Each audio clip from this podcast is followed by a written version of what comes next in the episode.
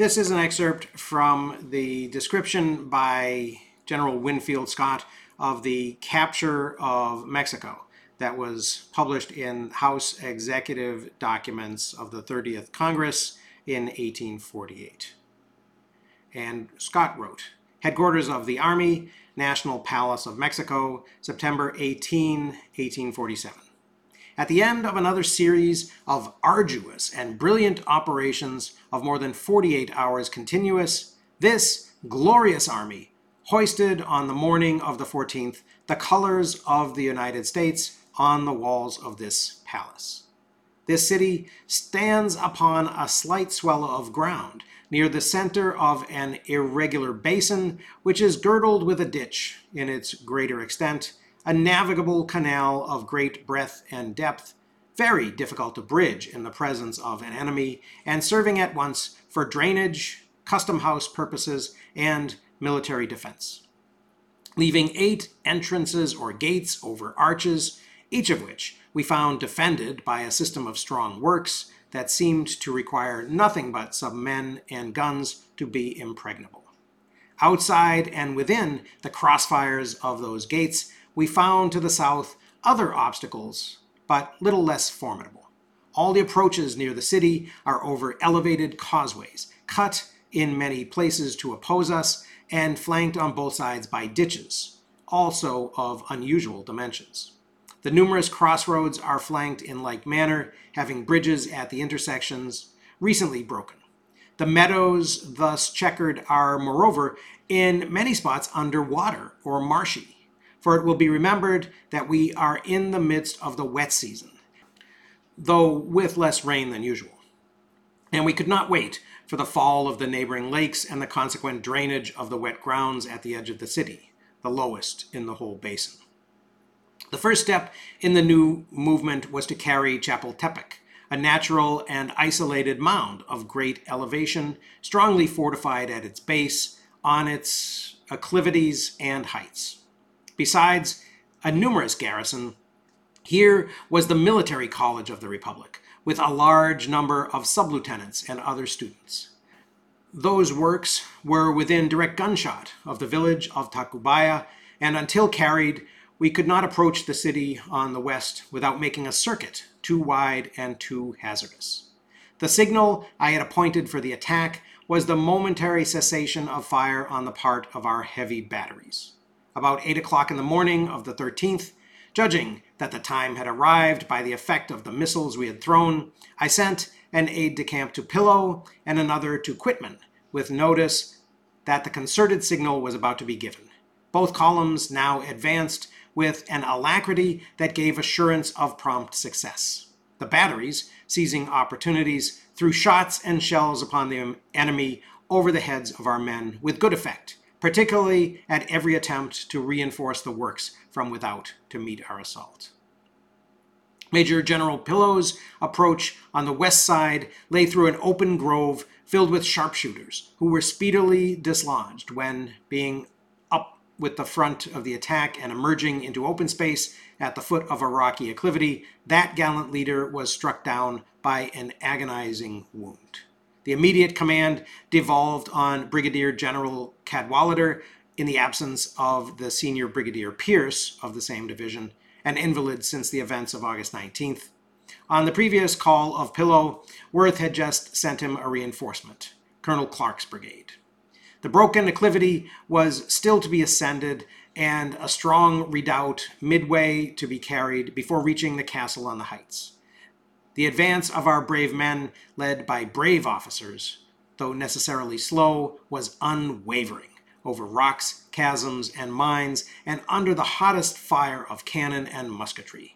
The redoubt now yielded to resistless valor, and the shouts that followed announced to the castle the fate that impended. The enemy were steadily driven from shelter to shelter. The retreat allowed not time to fire a single mine without the certainty of blowing up friend and foe. Those who at a distance attempted to apply matches to the long trains were shot down by our men. There was death below as well as above ground. At length, the ditch and the wall of the main work were reached.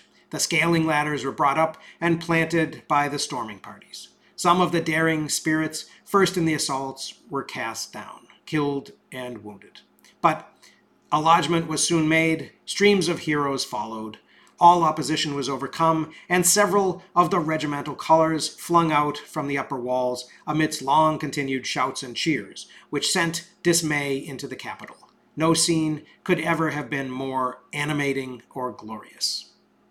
At this junction of roads, we first passed one of those formidable systems of city defenses spoken of above, and it had not a gun. A strong proof, one, that the enemy had ex- expected us to fall in the attack upon Chapultepec, even if we meant anything more than a feint.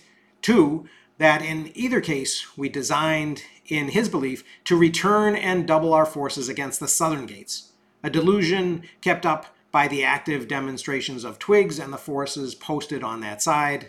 And three, that advancing rapidly from the reduction of Chapultepec, the enemy had not time to shift guns. Our previous captures had left him comparatively but few from the southern gates. With those disgarnished, that is, despoiled works, I found our troops engaged in a street fight against the enemy posted in gardens, at windows, and on housetops, all flat with parapets. Worth ordered forward the mountain howitzers of Cadwalader's brigade, preceded by skirmishes and pioneers with pickaxes and crowbars to force windows and doors or to burrow through walls. The assailants were soon in an equality of position fatal to the enemy. By 8 o'clock in the evening, Worth had carried two batteries in this suburb.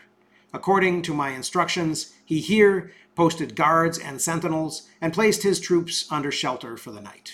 There was but one more obstacle the San Cosme Gate, the custom house, between him and the great square in the front of the cathedral and palace, the heart of the city. And that barrier, it was known, could not by daylight resist our siege guns 30 minutes. I had intended that Quitman should only maneuver and threaten Belen or the southwestern gate in order to favor the main attack. Those views I repeatedly in the course of the day communicated to Major General Quitman, but being in hot pursuit, Gallant himself and ably supported by Brigadier Generals Shields and Smith, Shields badly wounded before Chapultepec and refusing to retire, as well as by all the officers and men of the column, Quitman continued to press forward under flank and direct fires, carried an intermediate battery of two guns, and then the gate before two o'clock in the afternoon, but not without proportionate loss increased by his steady maintenance of that position. Quitman, within the city, adding several new defenses to the position he had won and sheltering his corps as well as practicable, practicable, now awaited the return of daylight under the guns of the formidable citadel yet to be subdued. At about four o'clock next morning, September 14, a deputation of the Ayuntamiento, City Council, waited upon me to report that the federal government and the Army of Mexico had fled from the capital some three hours before and to demand terms of capitulation in favor of the church, the citizens, and the municipal authorities. I promptly replied that I would sign no capitulation, that the city had been virtually in our possession from the time of the lodgments affected by Worth and Quitman the day before, that I regretted the silent escape of the Mexican army, that I would levy upon the city a moderate contribution for special purposes, and that the American army should come under no terms not self imposed. Such only as its own honor, the dignity of the United States, and the spirit of the age should, in my opinion, imperiously demand and impose. At the termination of the interview with the city deputation, I communicated, about daylight, orders to Worth and Quitman to advance slowly and cautiously to guard against treachery towards the heart of the city and to occupy its stronger and more commanding points. Quitman proceeded to the great plaza or square, planted guards, and hoisted the colors of the United States on the National Palace, containing the halls of Congress and executive apartments of federal Mexico.